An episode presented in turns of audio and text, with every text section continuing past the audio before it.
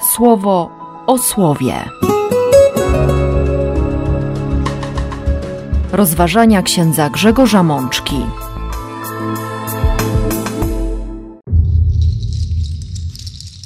Szesnasta niedziela zwykła, rok C. Z Księgi Rodzaju.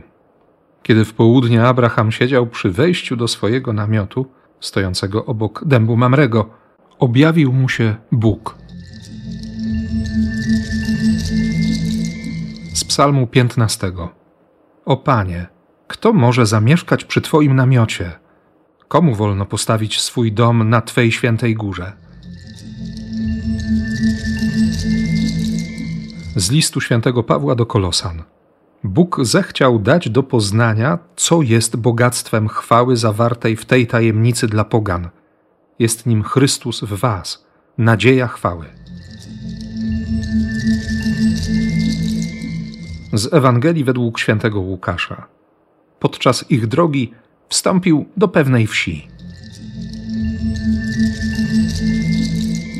Siostry i bracia, i znów spotykamy się przy słowie Boga tuż przed niedzielą chcemy zatrzymać swoje serce, swoje życie, dać się powstrzymać trochę w tym pędzie, który, który dotyka nas. Nawet jeśli ktoś jest teraz na urlopie, cieszy się wakacjami, to przecież wiemy dobrze, jak trudno nam jest wyhamować, gdy jesteśmy przyzwyczajeni do, do bardzo konkretnej aktywności, do tego, żeby ciągle jednak coś robić żeby nie trwać w bezczynności.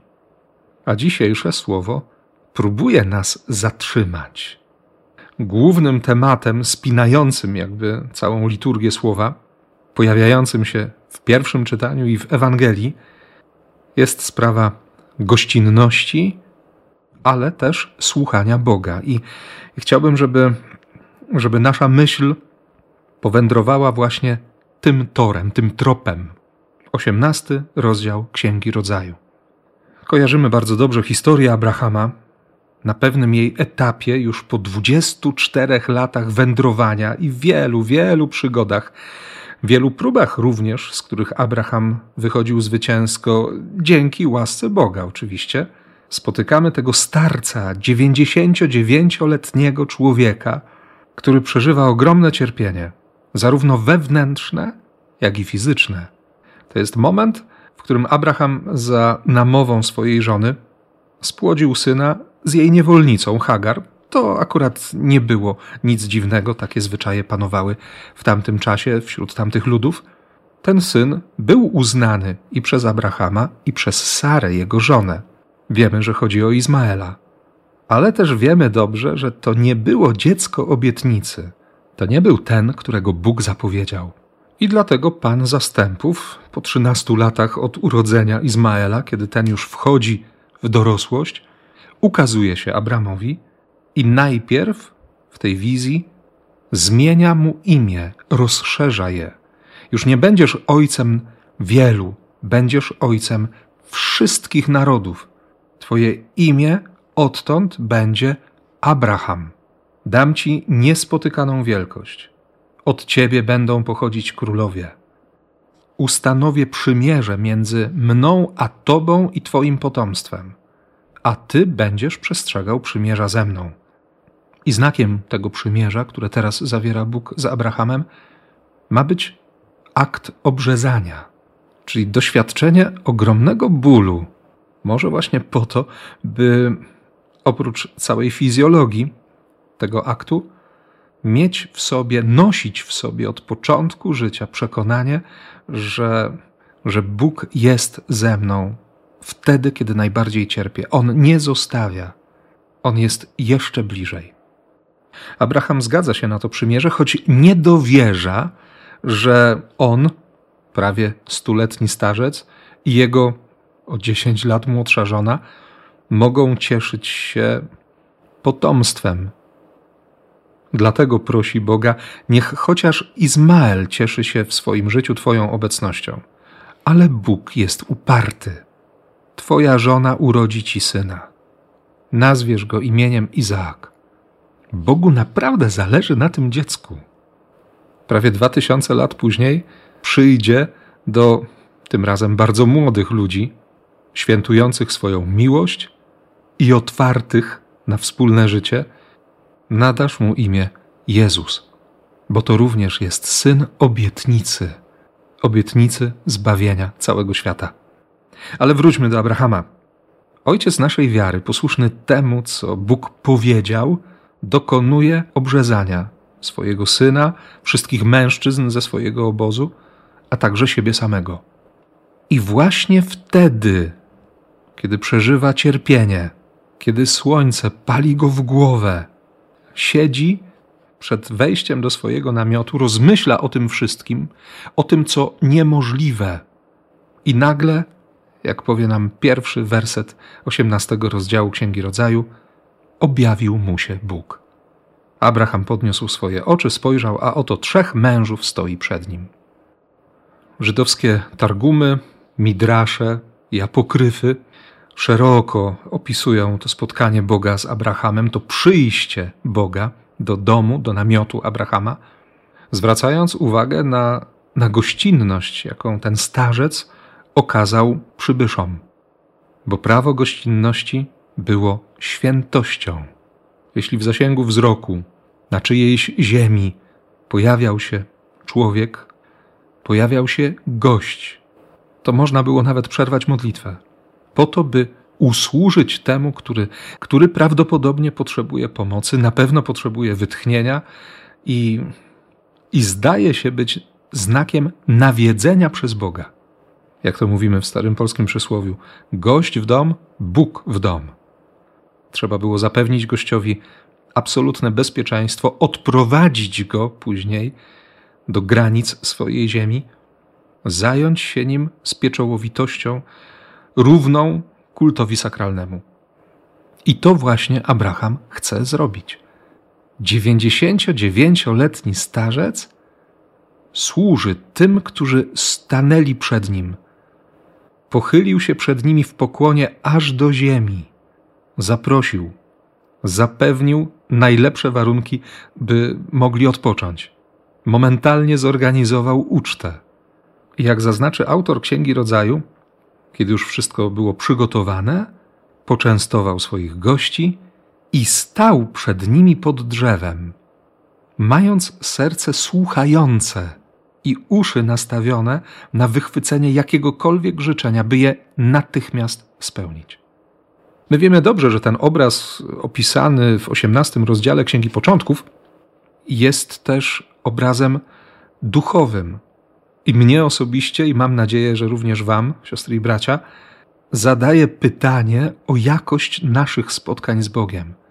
O to, czy my potrafimy zatrzymać się w czasie Eucharystii, w czasie osobistej modlitwy i wyczekiwać, nasłuchiwać tego, co mówi Pan, tego, co chce nam powiedzieć nasz Bóg.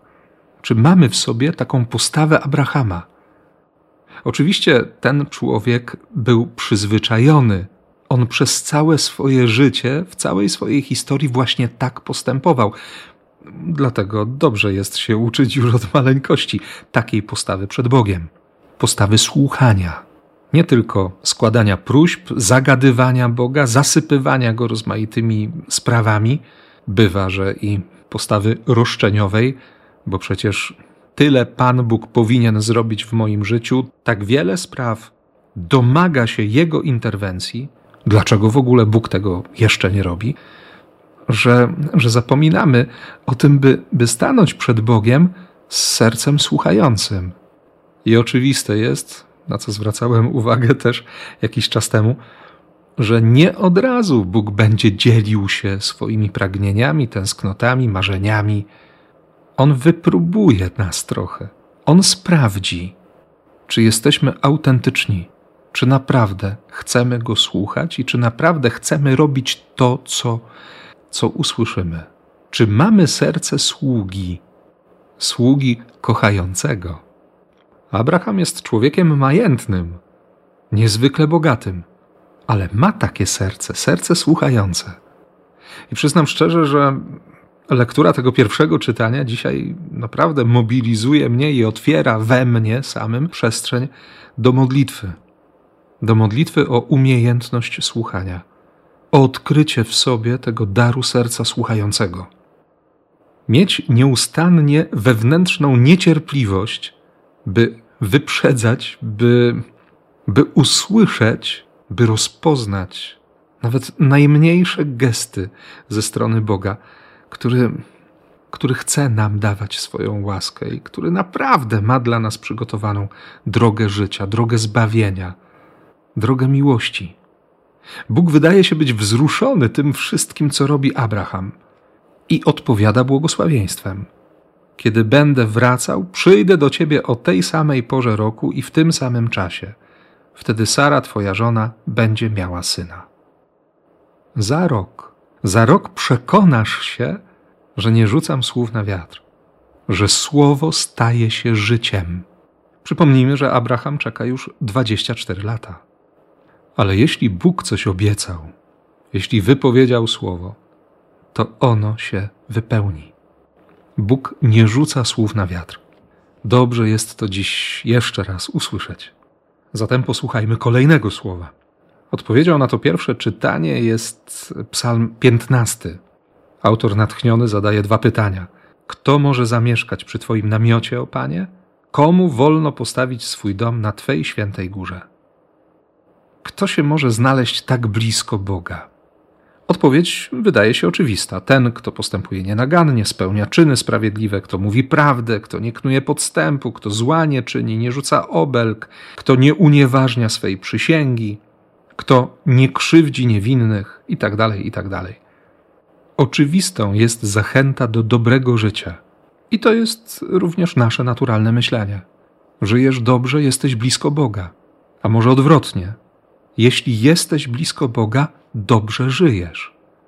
Bliskość Boga uaktywnia w tobie to dobro i tę miłość, której byśmy się nawet nie spodziewali, bo Bóg jest dobry więc jako Jego dzieci możemy być podobni do swojego Ojca. Mamy być podobni do naszego Ojca, który jest w niebie. Warto czytając ten tekst Psalmu 15 nieco przesunąć akcent. Pomimo tego starotestamentalnego myślenia, my, mając już doświadczenie zbawienia, kiedy byliśmy jeszcze grzesznikami, o czym będzie mówił nam bezkompromisowo święty Paweł, również w dzisiejszym fragmencie listu do Kolosan, o czym za chwilę, dobrze jest dziś przypomnieć sobie, że, że właśnie dlatego, że Bóg jest Bogiem bliskim człowiekowi, że my jesteśmy Mu bliscy, że Jemu zależy na zbawieniu każdego z nas, bez wyjątku. Właśnie dlatego, że On szuka możliwości wejścia z nami w relacje. Właśnie dlatego my możemy być nienaganni, sprawiedliwi, mówić prawdę, nie mieć obłudnego czy podstępnego serca. Co więcej, dzięki bliskości Boga, dzięki łasce, którą od Niego otrzymujemy i którą rozpoznajemy każdego dnia, możemy stawać się świadkami miłości i miłosierdzia wobec naszych sióstr i braci, wobec naszych bliźnich. Chciałoby się powiedzieć transakcja wiązana albo system naczyń połączonych. Coraz to nowe błogosławieństwa Łaska, która zastępuje łaskę, która przychodzi po łasce, jak o tym napisze święty Jan w prologu, doprowadza nas do tej postawy serca, do takiego życia, które naprawdę jest ofiarowaniem siebie i Bogu, i człowiekowi, które jest po prostu życiem w miłości, bo z miłości pojawiliśmy się na tym świecie. Miłość nas stworzyła. I o tym właśnie pisze święty Paweł zarówno do chrześcijan mieszkających w kolosach, jak i do każdego z nas. Usłyszeliśmy, że, usłyszeliśmy przed tygodniem, że Bóg postanowił objawić się w całej pełni i zdecydował, że pojedna wszystko ze sobą, pieczętując ten pokój krwią, którą Chrystus przelał na krzyżu. I w kolejnych wersetach usłyszymy: Bóg osobiście postanowił, że tylko w taki sposób wszyscy, Również i wy, niegdyś mu obcy i wrodzy przez niegodziwość waszych myśli i czynów, mogą zostać z nim na nowo pojednani. i sam tego dokonał przez śmierć, której Jezus doświadczył w swoim ludzkim ciele, abyście w nim mogli stać się święci, nieskalani, nienaganni, o ile tylko wytrwacie w ufności do tego, który jest niewzruszonym fundamentem naszej wiary. Nie pozwolicie ograbić się z nadziei przyniesionej wam przez dobrą wiadomość o ratunku w Chrystusie. Usłyszeliście ją, ponieważ jest ona szeroko głoszona całemu stworzeniu. Wiedzcie, drodzy bracia i siostry, że chociaż doznaję prześladowań z powodu służby, którą pośród was prowadzę, to jednak przepełnia mnie wielka radość, gdyż mam świadomość, że w ten sposób, pomimo wielu braków, postępuję w mej doczesnej naturze śladami Chrystusa. Na nim to wzoruje się w wytrwałym znoszeniu cierpień dla korzyści wszystkich wierzących, to znaczy dla Jego ciała. W tym celu trudzę się bardzo i walczę, używając Jego mocy, która tak potężnie działa przeze mnie. Nowy przykład dynamiczny właśnie w takich słowach oddaje myśl świętego Pawła zawartą w pierwszym rozdziale listu do Kolosan. Paweł jest pełen radości pomimo rozmaitych prześladowań, trudności, które spotykają go ze względu na służbę Chrystusowi. A jednak nie ma zamiaru rezygnować. On wie, jak ważną sprawą jest zbawienie człowieka. On tego doświadczył na własnej skórze, on został do tego powołany przez Jezusa i ma świadomość, że nie wystarczy mu czasu, żeby ogłosić wszystkim tę najlepszą wiadomość o ratunku w Chrystusie. Ale robi co może.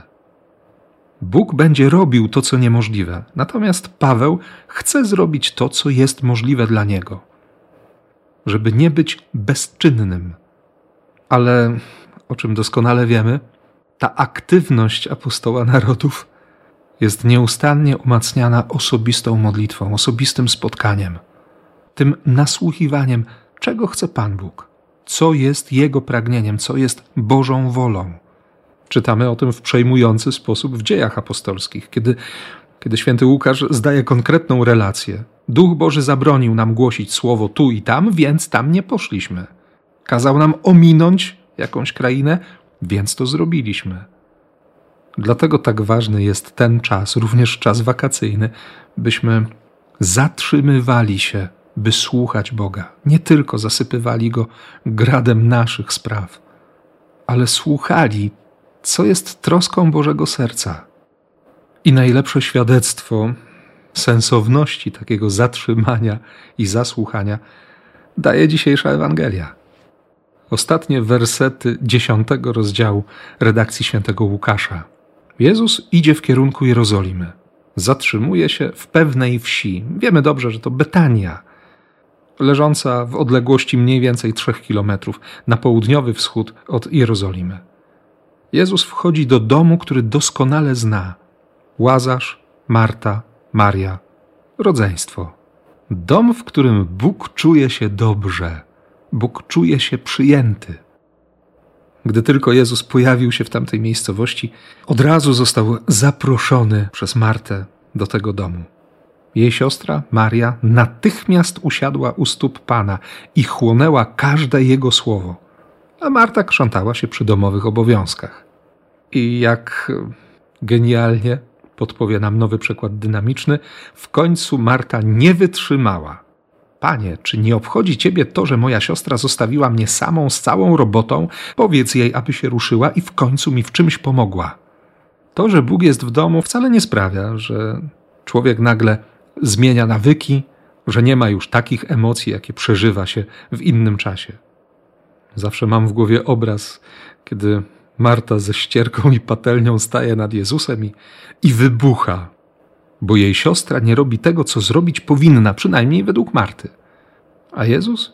A Jezus z delikatnością niezwykłą, a jednocześnie porządkując relacje i zwracając uwagę na to, co najważniejsze, mówi tak: Marto, Marto, zamartwiasz się i troskasz o tak wiele, a przecież do życia jedno tylko jest potrzebne. Maria dobrze wybrała to, co nigdy nie zostanie jej odebrane. Do życia potrzebne jest tylko jedno. Jezus oczywiście ma tutaj na myśli życie Boże. Żeby żyć, prawdziwie żyć, trzeba się karmić słowem. Jak zwykł mawiać święty Hieronim, któremu zawdzięczamy przekład Biblii na język łaciński, Trzy dni bez lektury Słowa Bożego to śmierć dla duszy. Jezus wchodzi ze swoim Słowem. Może te relacje w domu tamtego rodzeństwa nie były najlepsze, bo nie słyszymy nic o łazarzu. Marta nie zwraca się bezpośrednio do swojej siostry, tylko chce tę sprawę załatwić przez pośrednictwo Jezusa. Może już wcześniej próbowała i tylko tę ostatnią interwencję zaznaczyli ewangeliści? Tego nie wiemy. Natomiast jest pewne, że Jezus zwraca uwagę na to, co najważniejsze, żebyśmy w tym chaosie aktywności nie zgubili chwil, w których Bóg chce się z nami spotkać, tak zwyczajnie, po prostu posiedzieć, pobyć z nami. Bo w wypowiedzi Jezusa nie znajdziemy zachęty do bezczynności, do zaniedbania jakichś obowiązków. Zresztą na ten temat potem święty Paweł będzie się wypowiadał bardzo jasno i bardzo zdecydowanie, choćby w pierwszym liście do Tymoteusza czy drugim liście do Tesaloniczan. Wiemy też, że u świętego Łukasza akurat ten moment spotkania w domu Łazarza, Marty i Marii bezpośrednio poprzedza naukę modlitwy Ojcze Nasz. I być może jest to celowe u redaktora Ewangelii, żeby żeby zrobić odpowiedni wstęp do szkoły modlitwy. Bo żeby zacząć się modlić, żeby zacząć dobrze się modlić, najpierw trzeba słuchać. Żeby zbudować relacje, trzeba słuchać. Trzeba się zatrzymać. Być, być obecnym. Dlatego papież Franciszek mówi też tak e, wyraźnie: Jeśli nie możesz skupić się na mszy świętej, jeśli wychodzisz z Eucharystii nie wiedząc, co się działo, przyjdź godzinę wcześniej. Oczywiście będziemy sobie tłumaczyć, że w naszych realiach jest to niemożliwe, że, że trudno przyjść o godzinę wcześniej, kiedy, kiedy idzie się całą rodziną na Eucharystię i tak dalej, i tak dalej. Ale chodzi tutaj też o pewną ideę, o, o istotę tego spotkania. Niech msza święta naprawdę będzie spotkaniem wyjątkowym, jedynym w swoim rodzaju spotkaniem, w którym będę nasłuchiwał tego, co mówi Bóg, spotkaniem, z którego wyjdę nakarmiony nie przez siebie, przez Jezusa. To nie ja mam się krzątać na modlitwie, żeby nakarmić Boga tym, co jest we mnie, tym, co do Niego powiem. To On chce zrobić we mnie tę przestrzeń dla Jego słowa, dla Jego łaski, a wtedy przyjdzie czas, żeby mówić o sobie bo w miłości ważna jest komunikacja. Dlatego on również chce usłyszeć to, co się dzieje u mnie. Ale nieporównanie bardziej istotne jest, byśmy, byśmy usłyszeli to, co on ma do powiedzenia. Więc słuchajmy, prośmy o tę łaskę i nie bójmy się dawać czas. Nie tracić czas, ale dawać Bogu czas na modlitwie a przekonamy się, że On naprawdę ma nam całkiem sporo do powiedzenia. Niezwykle ważnych rzeczy, bo przecież będzie chodziło o nasze zbawienie. Niech tak się stanie. Amen. Słowo o słowie.